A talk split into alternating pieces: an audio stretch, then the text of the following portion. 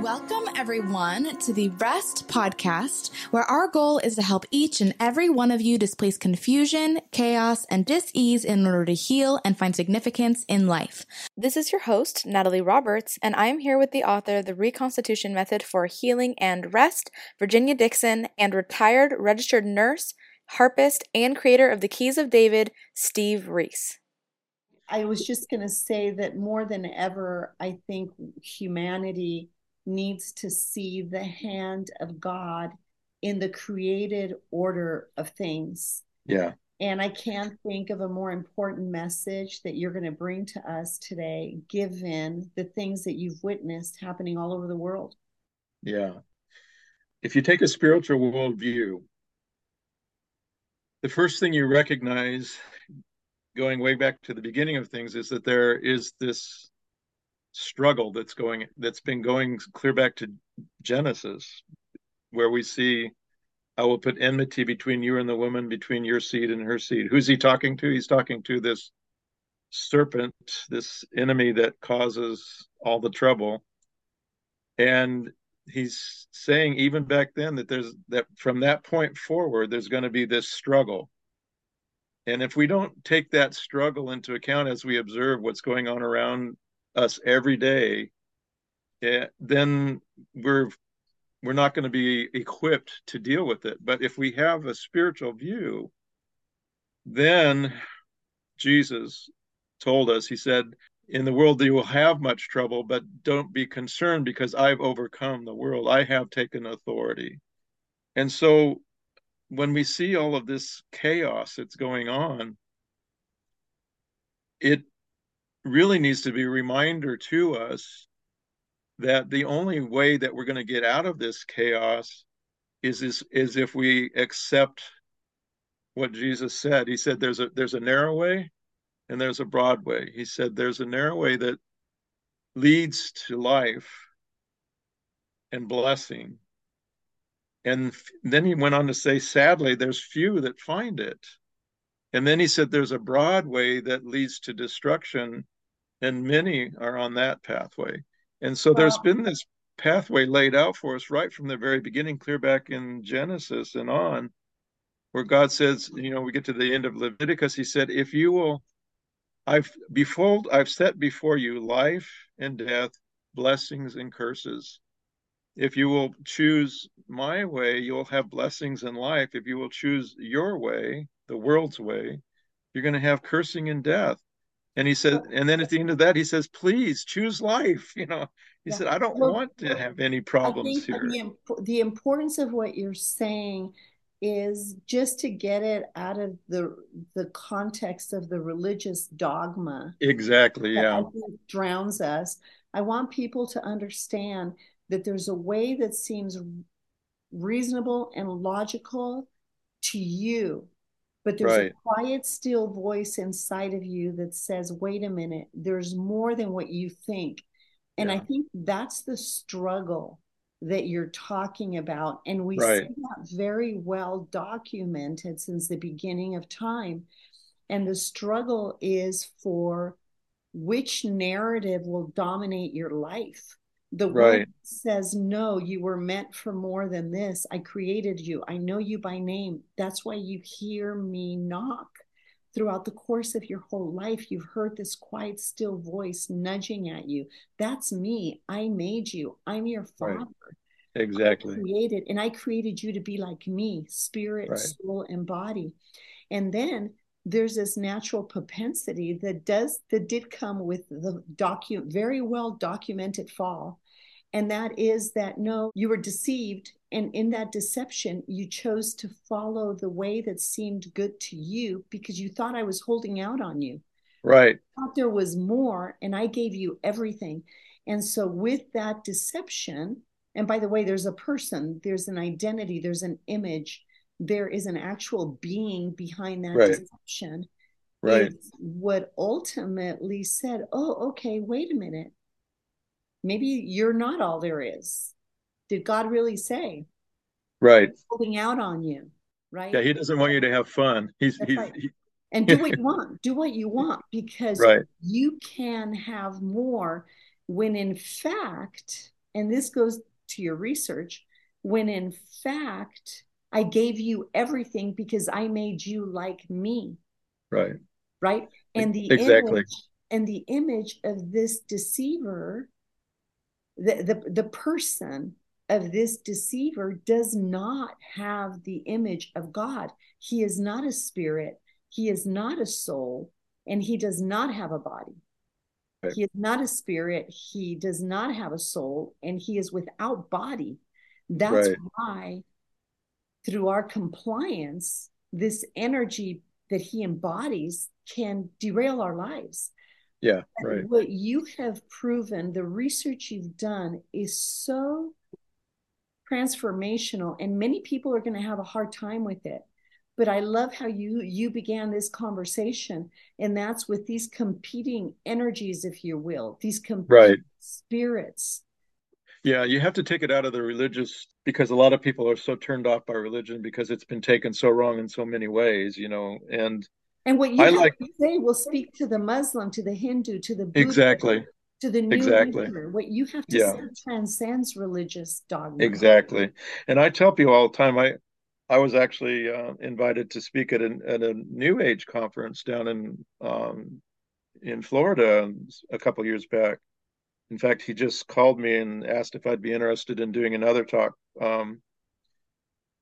And I, at the very beginning, I said, I just want to be clear with you. When we talk about this energy that we're all seeking to or to combine with or whatever, I just want to let you know that I believe that it's a real person that wants to have a relationship with me. He's my creator. And by taking that view of having somebody, and I shared Psalm 139 because I work a lot with the Psalms. Psalm 139, in fact, I just put it to music. God is saying, when you were in darkness, in your mother's womb, I was knitting you together. I was particularly designing you uniquely out of all the billions. I was designing you uniquely. Now, when that comes across to my brain, I'm going like, what an incredible thought that there's this superior being person that reached into my life, designed me specifically, and brought me forth at a specific time with what he put in me to then begin to reveal to the world what he put in me. I mean, that's just an incredible thought to me. It's an incredible thought. And then we have the work of German New Medicine, the work yeah. of Dr. Hamer.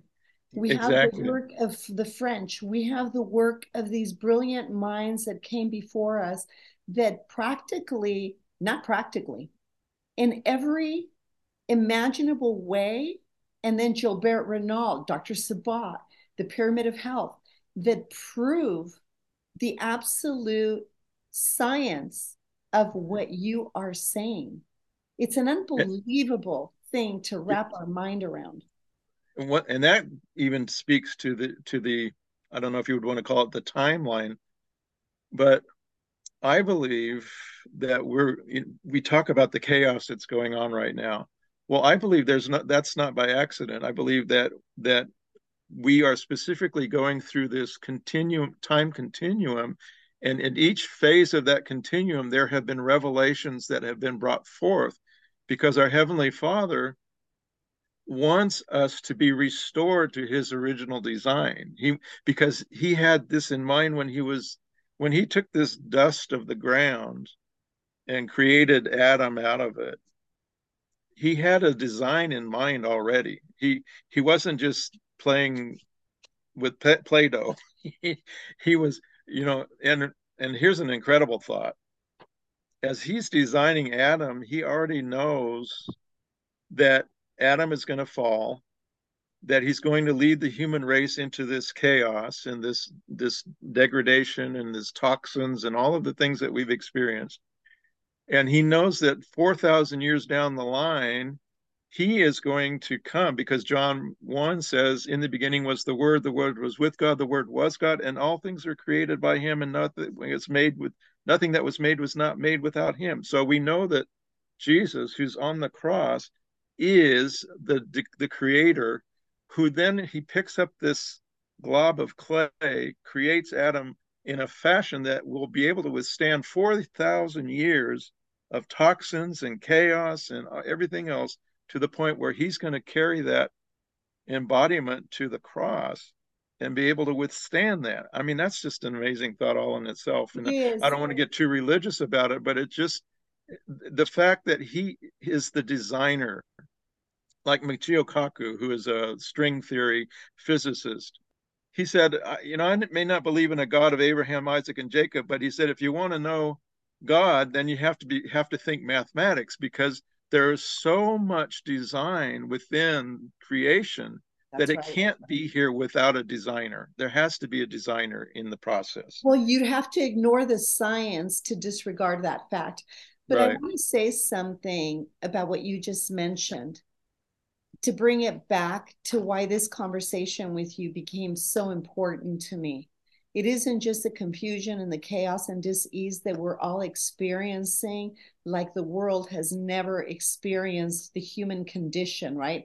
We're experiencing because we're all so interconnected because of technology now. I want people to understand, regardless of what religion you associate yourself with, I want us all to put our doctrinal differences aside for a moment. So we can see, so you can consider through the things that Steve's going to share with us today.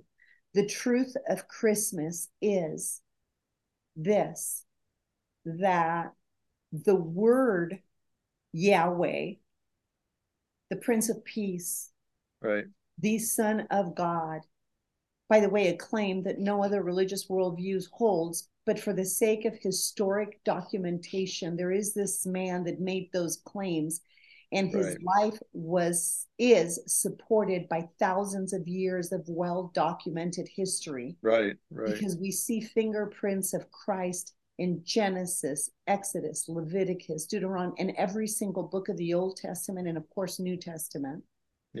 But regardless of that, the science you're going to share with us of the rhythm of this message, that he in fact was the word, and he is the Prince of Peace, and he alone gave us the promise of hope and the gift of freedom. That's why with great confidence at R.E.S.T. we invite people, regardless of their background, to experience rest, because we know that there's laws of nature, things that are self-evident and appeal to their natural affection, that will seduce the inner workings of their capacity to reason in such a compelling way that they will come face to face with theology, with philosophy, with how the soul works through the brain in the body, in such a way that then they can decide for themselves with much less, with, how about this, lower levels of ignorance. Ignorance is just not having information. More information than they had before, and then they can decide which path they're going to walk down, which road they're going, which lane they're going to live in. And I think that's the thing I, as a person who's, my mentor said, you're the most reluctant scholar and academic that I've ever met in my life. It's taken me 30 years to persuade you that God gave you the capacity and the passion and the conviction to explain these deeper things to people in such a way that they can heal and live free. And so I want you, if you don't mind, at this juncture, to share your story. Because you and I worked for very long periods of time, you a lifetime in the medical field. And I want people to understand why we can have, we can hold on to the promise of hope. The freedom that this baby ushered into the world, because it isn't blind. It is a claim made by no other religious leader. So explain to us your story. Especially with suffering, emotionally, spiritually, physically, of health reasons or political reasons. And I'm going to sit here and enjoy this story. So I have to go back clear to around 7 years old when I was taking piano lessons. and I didn't do well with them, I have to say, because for some reason, I had this perfectionist idea that if I made a mistake, I couldn't let anybody hear me make a mistake. And so I finally just stopped because I kept making mistakes. Till I was 45 years old, I just really didn't do anything musically, maybe a little bit of guitar, a little choir once in a while or something, but not really. And I was doing hemodialysis as a registered nurse, and I was asked to help build a dialysis clinic in China. While we were over there helping set things up, the doctors wanted to go out to dinner one evening, and they had karaoke. And of course, since I was the only Westerner there, they wanted me to do the John Denver songs. So I did my part. And Dr. Shi got up, and he wanted to do a song. And he started singing, and it was terrible. He couldn't carry a note worth anything. And so I'm sitting in the back cringing, and I say this as if there's this conversation going on, but it felt like this to me. But like, it's like God tapped me on the shoulder and he said, "What do you see there?" And I said, "Well, it sounds terrible. It's hurting my ears, you know." He said, "I didn't ask what you hear." I said, "What?" He said, "I asked you, what do you see?" And I said, "Well," he has a big smile on his face. He's really enjoying himself. And God said, "Yeah, that's what I want from you." He said, "From now on, I want you to think about having an audience of one. No matter what you do, I'm the one that you're pleasing, not anybody else." And that really struck me, because he convicted me that my perfectionism had led me to not do anything, had sidetracked me. And he said, "I want you to come back now to music." Well, within a few months, I started taking a few piano lessons from a gal that played beautifully by ear, and she started teaching me how to transpose and to just hear something and play it. And so I started working with that. I didn't do real well with the piano, but at that point is when I really decided I was going to build myself a harp. And I built a small little 26-string harp, and I thought, let me just see what happens. Well, within a year, I was playing, like I tell people, well enough to be brave enough to let people hear me. And I could make mistakes and keep going, because for some reason, Father had changed my heart. So within about a year and a half, I started taking that little harp into my dialysis patients. And because in dialysis, you have about a 3-hour period of time. And so I would get the harp out and say, "Do you mind if I play a little bit while we've got this time?" And, "No, that's really cool." Well, I started noticing some amazing things. People who never slept started sleeping. People who had taken pain medicine that wasn't working, it started working. Blood pressures would come down. Blood pressures normally come down with dialysis because you're taking fluid off. But at the same time, it was more than before. It was unusual. And heart rates would come down, oxygen saturation's up. And so I'm seeing these physiological changes. And I'm going, okay, there's something else going on. What is this? And it was with the music and versus not with the music, clear difference. And so I was reading in First Samuel 16 one day when they brought David in from the pasture to play his harp for King Saul, who had a troubling spirit. And as he played, the troubling spirit would leave. And I thought, I think that's what I'm seeing going on here. And so, well, then I started asking the question. So this is by now, it's about 2005, 2006. How many years had transpired from when you were in China establishing the clinic and you specifically heard that voice? And now, how many years? That was 1998 was the China. Actually, in 2005 is when I started asking the question.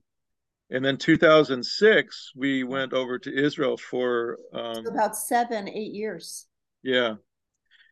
And so my big question was, as we were getting ready to go to Israel, I thought, I'm going to see if I can find archaeologists, rabbis, whatever, that would be willing to talk to me.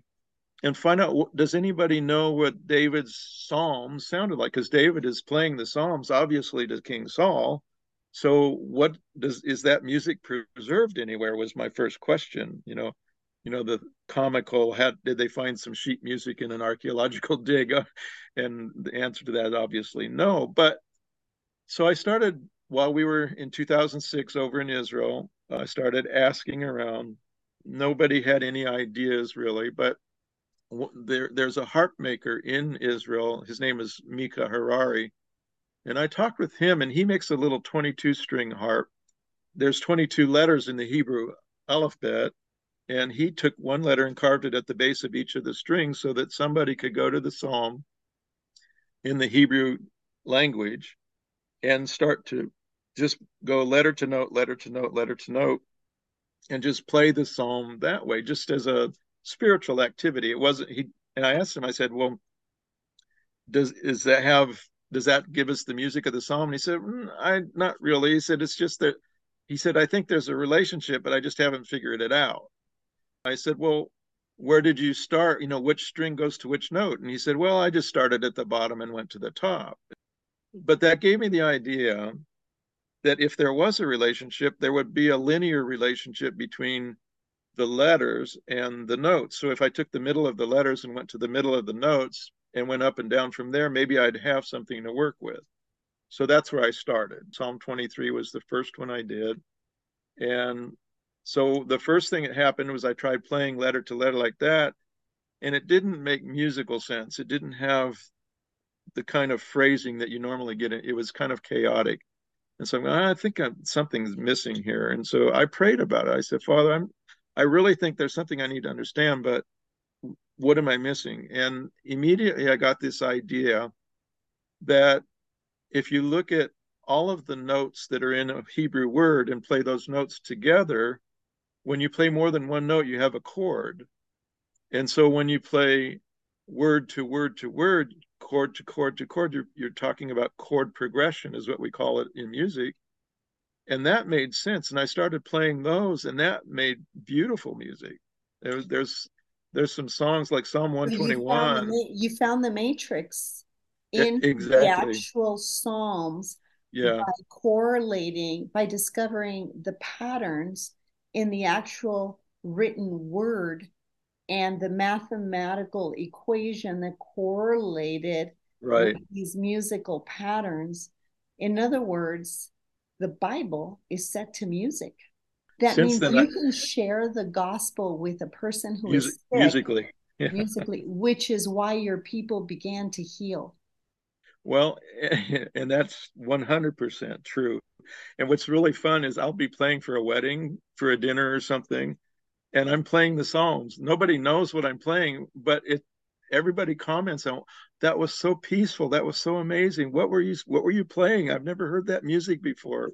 And it's not because it's something that I'm inventing. It's because I'm just bringing what's already written into the musical form. There was another step along the way. I was researching more, and I found Leonard Horowitz, who had written a book, Healing Codes for the Biological Apocalypse. And in that, there's a chapter he co-wrote with Joseph Puglio. And Joseph Puglio said that he had a download from the Holy Spirit about Numbers chapter 7, in which there are patterns there that list out the 6 solfeggio frequencies 4 times within that chapter.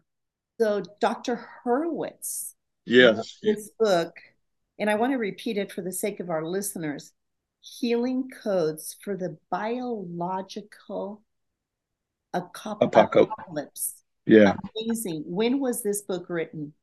Probably back in the 90s, I would guess. I could go look at my copy and see what the Here we go with treasures, information, data, science that's left behind for us to step out of our ignorance, research, and live free. Yep. Well, tell me about this book. Tell us about it. So Joseph Puglio, this download from the Holy Spirit, identified from Numbers chapter 7, verses 12 through 83. What's going on there is Moses has just set up the tabernacle in the wilderness, and it's going to be dedicated. And so starting with verse 12, it says, and Pinchas from the tribe of Yehudah brought these dedication gifts, and it takes 6 verses to list out all of the gifts that he brought. And then the next seventh verse after that, so it'll be 19, it says, and on the second day, so-and-so from the tribe of Issachar, and six verses. But it says exactly that, it lists out exactly the same thing that the first day was. And that happens 12 times. Now, I tell people when I'm giving this talk, if I was in my high school English class writing a paper, if I repeated six verses 12 times, I have red marks all over there. You can't say that you say the same thing 12 times and expect to get your word count up. That's now go back and get some original words there. So the question is, if God wrote the Bible, and I believe he did, at least he's dictating to the prophets who are writing it down, I believe. This is my belief. Is he a bad Hebrew text writer that he would repeat six times? So there's a phenomena in studying Hebrew language in which if you see something repeated twice, like let's say shalom, shalom in the text, it's a flashing light. It's saying there's something else you need to understand here. It's not put there twice because they forgot you, they said it the first time or whatever. It's a linguistic tool to highlight there's something else to find here. Well, this is a repeat times 12. And the patterns that are there are repeated four times. The numbers that we find there are repeated four times within those 12. And so what we have there is an incredible, and so we get these six different three-digit numbers out of it, and we do the patterns out of the verse numberings there. And I have a whole teaching on that, so I won't go into that right now, but it gives us these same three numbers that are reflected in the solfeggio frequencies, which are notes, okay? And most people have at least heard that term solfeggio frequencies. Some call it a scale. It's truly not a scale. Because Can you define what the solfeggio is? Okay, solfeggio is, what it means in Italian is named notes.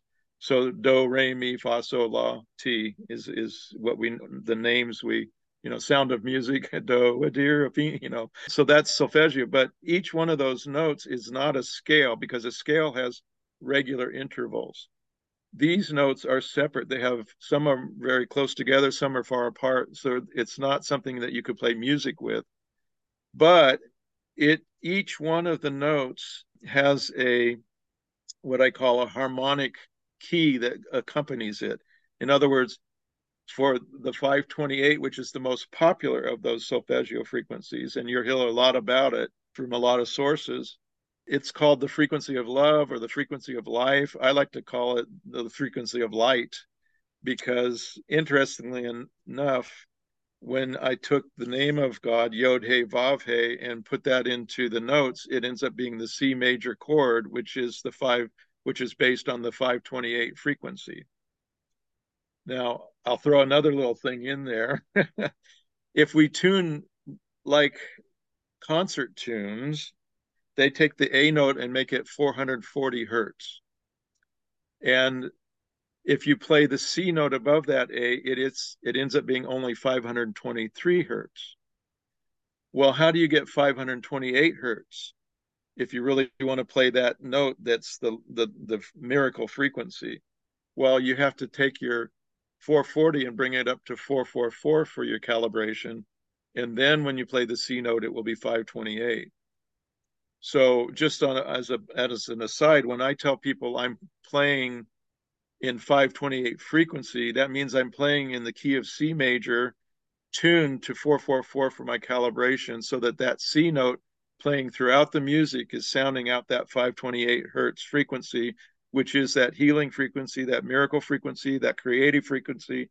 I believe Yod-Heh-Vav-Heh, God, he signs his creation with his name. In other words, he signs it audibly. It's the sound. When he said light be, he didn't say it. He sang it, I believe, in 528 frequency. That's why I like the recording I did. I call it frequency of light because it's the 528 frequency. And I believe he sang light be in 528 frequency, and that released the light into the creation. Is that why it says that his spirit hovered? Exactly. And that hovering is a frequency. Exactly. Yeah. Can you, as the word hovering is actually means quivering. Quivering. That's right. Yeah. So it's a frequency. Yeah, exactly. As a physician, I just like to get practical with these things because I'm not a music person, and some of what you're saying is just Greek to me. Yeah. But intuitively, it's resonating with me because I have a working understanding of the function of mathematics in explaining the order of all things. So obviously, we're told that this baby that entered into the descendant that came down and pierced into time, or burst into time, that he's the light of the world. Exactly. So when we're told that in the beginning was a word, and the word was with God, and we know that thoughts have power, but words have authority. So we know that the living word, in fact, words are frequencies. They're energy. Right. It's energy that's absorbed. And this isn't a new age thing. This is a profoundly biblical sound thing.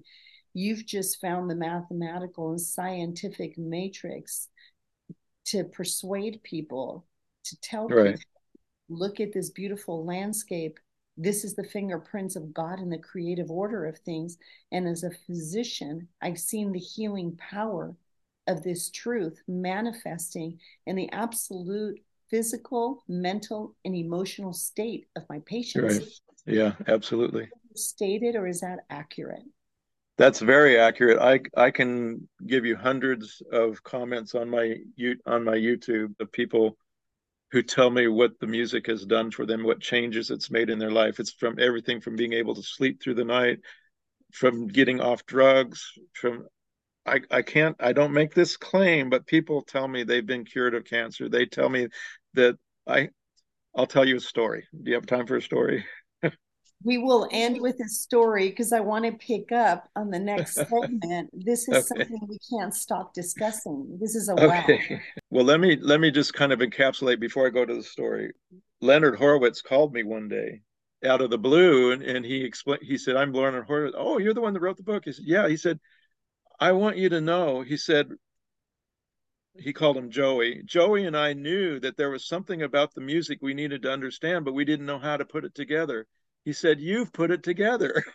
So he said, "Would it be okay with you if I carried some of your music on my site to offer to people? Because what you're doing is amazing." And so, yeah, he carries some of my music on his site now. So, but that's what is your YouTube station? Because I want people to be able to go read and listen and follow and purchase and get and subscribe. I want everyone to know that the glory of Christmas, the promise of peace, the gift of peace, the Prince of Peace, that gives us the promise of hope and the gift of freedom, that he is among us, he dwells among us, and they can access the living word in practical ways in the story of their lives.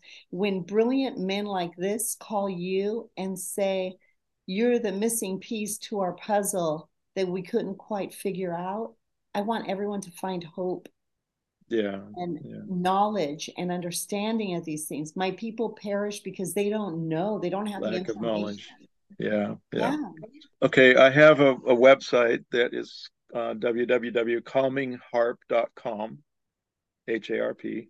It's where you can order either CDs or MP3s, either way. Then my YouTube channel is Peregrinati. I'll have to spell that for you. P-E-R-E-G-R-I-N-N-A-T-T-I. But most people tell me if you type in the search on YouTube, Steve Rees Harp, it pops right up. So that's easier. Spell your last name for everyone. R-E-E-S. Got it. Steve, R.E.S.T. Steve, this is just fascinating.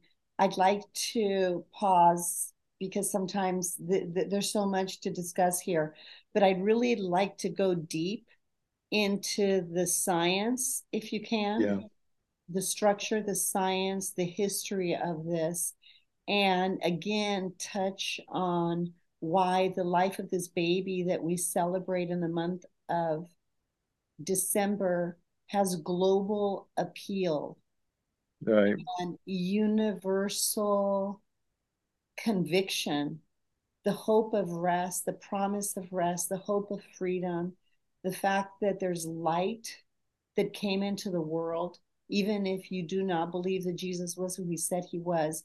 All of those words that describe the Advent and the process and the pilgrimage to that ultimate day, I think is intuitively compelling because we're made in the image of God. And the particles of everything you discuss, the particles, the element, the constitution, the physics of everything you discuss is there to be heard and seen and understood, studied, I should say, and understood. And let's stick with the light understanding, because once again, light is that 528 frequency. Interesting, Leonard has another book out called the Book of 528, which has all of the mathematical formulas if you want to get into the math. But he shows the relationship between the sound of 528 and light. So that's a whole nother beautiful understanding of how this all weaves in and out. But then Matsuro Emoto did the experiments with freezing water samples, and he found that taking a sewer sample, looking at that crystal was all deformed, but then he took the same water, put 528 frequency through it, and then refroze it and got that perfect snowflake just by putting the... So, you know, our body's 75 to 80% water. What do you think's happening to us if we're exposing to the 528 frequency? And I tell people all the time, you'll see, like you as a physician, we use that word disease all the time. Well, if you break that down, it's dis-ease. That means we've come out of tune. And so if 528 is the creative frequency that we were created with, and we've come out of that frequency, if we can expose ourselves back to that frequency, it's like my harp here. I have to, you know, every couple of days I have to tune it because it just naturally gets out of tune just by being in the environment. And so then I have to tweak it up a little bit to get it back in tune. Well, what do you think we have to have? We have to get back in tune as well, because we have become to dis-ease. We need to be brought back to ease. And so I keep telling people I'm just scratching the surface, because every time I talk about it, something else comes to my mind about how this applies, because it's just our Creator created us with a design. And when we come away from that design, we suffer. And when we come back to the design, we come back to that blessing and that life. It's as simple as, it's as difficult as that, and it's as simple as that. You know, the story of the historic Christ that came into time in the narrative of history, and how he's described through for thousands of years, because in Isaiah we see the promise of his coming. The Old Testament all is the foreshadowing, right, of him. When you really pause for a minute and consider the truth of those statements in light of the things you're going to be sharing with us in the next segment, it is perhaps the most precious gift anybody can give you this Christmas, is the truth. This isn't just another story in the volumes of story in recorded time, that there are too many mysteries, there's too much physics, there's too much science, there is too much math, there is too much that lines up with the substance of the scriptures. And so we're going to pause right now in this segment and invite people to join us. So in the next segment, we can really bring home why light is so compelling to humanity. That in and of itself causes us to pause and say, was this person really the light of the world? That was the only person that can really give us the promise of rest and the hope of freedom. Is this, in fact, is there a mystery perhaps here that I missed? What are your closing thoughts before we begin the next segment? Well, just kind of bouncing off what you're saying right there is that in the beginning was the Word. So he begins that creation process with light, that, and the design, the of the designer has to incorporate light into everything. He without light, the creation doesn't even happen. And then when this baby is born and comes into our existence, you know, Revelation says he's a lamb slain from the foundation of the earth. So he's, all of these things are not time limited. We're limited in time. But anyway, he enters our history now, 2,000 years ago. And what does he call himself? The light of the world. He's letting us know that the one that started it all, that's me. But now that things have gotten where they are, I've come to be right in with you because I know you need me to help bring you back to where I designed you to be. And that's, you know, that's really the whole heart of it to me. I don't like religion because religion is man's inventions about how to think they're going to reach God. But what I like to talk about is relationship, having a relationship with the Creator. And therefore, I don't belong to any denomination. I don't do any of that stuff. We go all over the place because my wife and I, we feel like our heart's cry is to get to know this person that was born in this stable. Because, you know, it's interesting. Muslims don't have a hard time with Jesus. Hindus don't have a hard time with Jesus. They just have a hard time with the people who are calling themselves Christians. The person, Jesus, Yeshua, whatever name you want to use, nobody has a problem with the way he lived his life. He's all over the Quran, right? Exactly, exactly. So there's no problem with the person. The problem is with the religion. And so my heart cry is let's get back to the person. Let's get back to the relationship. And the problem also is who he said he was. He exactly. said, I am the Son of God. And they exactly. see him yeah. as that. Yeah. Yeah, exactly. And so he made it very clear. And so I tell the one string on my harp I play, relationship, relationship, relationship. That's what it all boils down to, is that we can have this relationship with this amazing being that wants to have relationship with us, designed us, and has done everything to make it possible for us to have this. Yeshua said, I've come that you may have life and that you may have it abundantly. How many people want to turn away from abundant life? I mean, that's our promise. That's our hope. That is to me, if I could say anything, then let's shoot for this abundant life, because I think that's what people really want. We need it. No matter what. We need absolutely. It now more than ever. And if there's even hope in truth, which I'm hoping that we can continue this conversation and give context to why this can be a Christmas like no other. Yeah. In relationship with the value that you have within yourself to God. That's why he made you yeah. like him, spirit, soul, body. Exactly. The communion you can step into with God and the consequence that has in how we live and love each other. Right, right. Steve, thank you so much. We're going to continue this conversation because we haven't even touched on scratching the surface. Yeah, the substance of your work. Thank you so much. Absolutely. It's been a joy. For updates about REST and this podcast, please visit our Instagram or Facebook, The Place of REST. If you'd like more information about Virginia or to support and join the cause of REST, please go to theplaceofrest.com/donate or call 949-289-5935. Thank you for listening to REST with Virginia Dixon. We'll see you next week.